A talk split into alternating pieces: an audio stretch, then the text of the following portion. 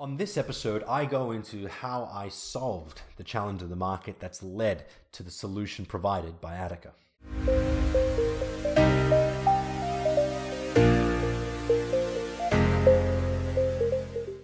Hello, everyone, and welcome to episode four of Arv's Notes. My name is Arvind, and this is my personal vlog and podcast.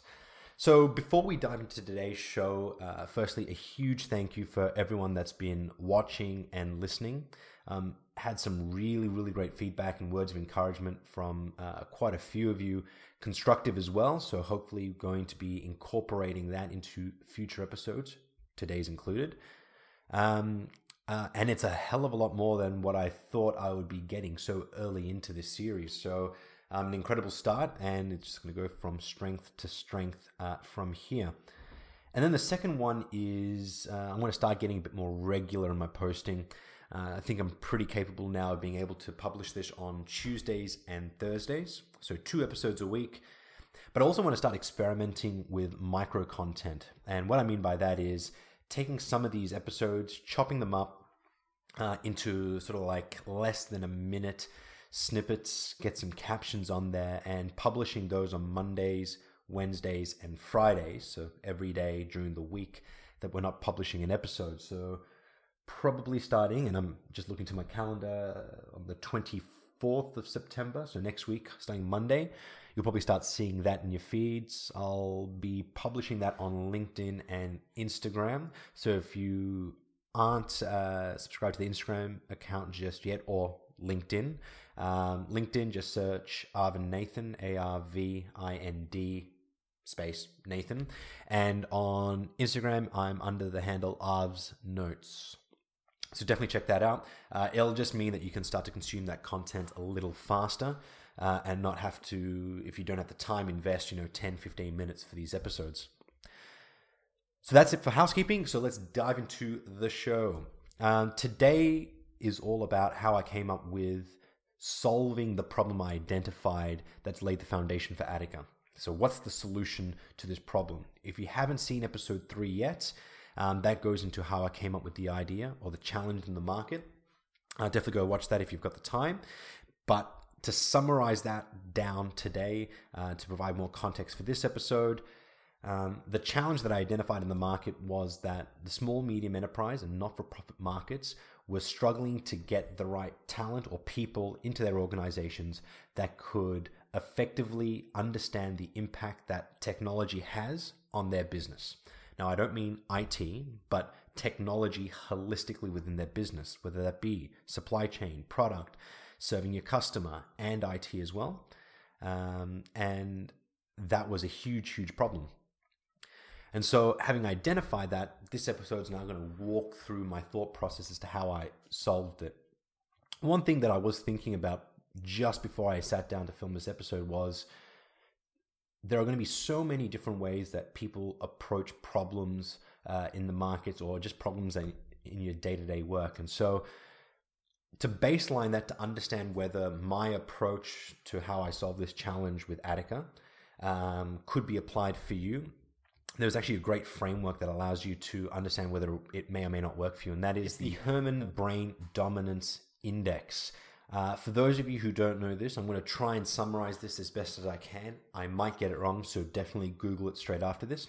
But it's a test that you take that um, asks you a series of questions and then profiles you against four key categories, and them being creativity, uh, analytical, process, and people. These four categories talk to how you think. So, um, creativity being the yellow, very entrepreneur uh, associated with very entrepreneurial people. The blue section, analytical, very numbers, folk, uh, facts orientated. Green being process, as the word implies, very process driven. And the red area being people, um, a, a, level of empathy and uh, putting people first I may have got that wrong, so definitely go Google it. Now, for me, that uh, profiling came up with I was extremely, um, effectively off the chart analytical, which is actually fair enough given my physics background, mathematical background. Um, I'm very facts, figures orientated. uh, but as well, uh, very, very high scoring in that yellow creativity piece, and then next to nothing in process, um, and again, really in people. And so the way that I approach a problem is very fact fact driven, uh, and secondly, very creative. And so if you can see yourself thinking in that kind of vernacular, then uh, my approach to how I've solved the challenge in Attica might be worth it. Um, I'll probably go into HBDI and how I've applied that in my career thus far, um, because there's probably some good takeaways from that as well. And so when I came up with this challenge of the market, the first thing that came to mind was okay, I need to break down um, all the elements that are creating this challenge in the market. And I came, I came up with this. Um, firstly, there was a scarcity of that talent in the market. So there was a level of access issue there that um, had to be solved. The second piece was you could traditionally go to a consultant to try and bring that into your organization, but inherently there's a flaw within the consulting model in that a consultant that comes if on in a one-off project sure comes in injects a whole bunch of ip and then effectively walks away until uh, you bring them on board for another engagement in which case they do a bit more work or you get them on a retainer which will be a limited number of days of effort or hours of effort um, and once you've hit that retainer mark you have to pay extra uh, to consume it. And for consultants, uh, and many of us who have been within organizations that have brought consultants in will know that this can be a very, very costly exercise. And within a couple of months, you've already spent what would be effectively a full time employee's wage on consulting fees. And the second piece to outside of the commercial element of this was uh, a level of consistency. Um, let's, if you think back to your own life uh, and many of the things that you do, you start to realize that unless you have consistency in what you do, you can never really bring around real change. I liken it to uh, learning a musical instrument. You can jump on a piano today, play like Mary Had a Little Lamb, stop and never use it again, and you'd be a pretty poor or shitty uh, pianist. However, if you spend the half an hour to an hour every single day for a prolonged period of time, say five, ten years, you can then master the piano and become an expert in it. With technology consultants, especially how this world is being digitally disrupted and how tech, our reliance on technology is consistently increasing, you need a level of consistency in that advice, that skill set to drive a behavior change within organizations. Now, with consulting, you don't get that. You don't get a level of consistency because by nature, they're one off or limited time. And so that, as well, within the small, medium enterprise and not for profit market, posed a, a big challenge uh, as well. So, just to recap there, we've got a scarcity in the market, so a lack of access to this skill set, uh, where you've got consultants, you've got high price points, and a lack of consistency and then this then the, the last piece was even if you were able to find that individual in the market and then pay that huge price point because of that scarcity obviously these individuals are going to charge a higher price point to come work for you.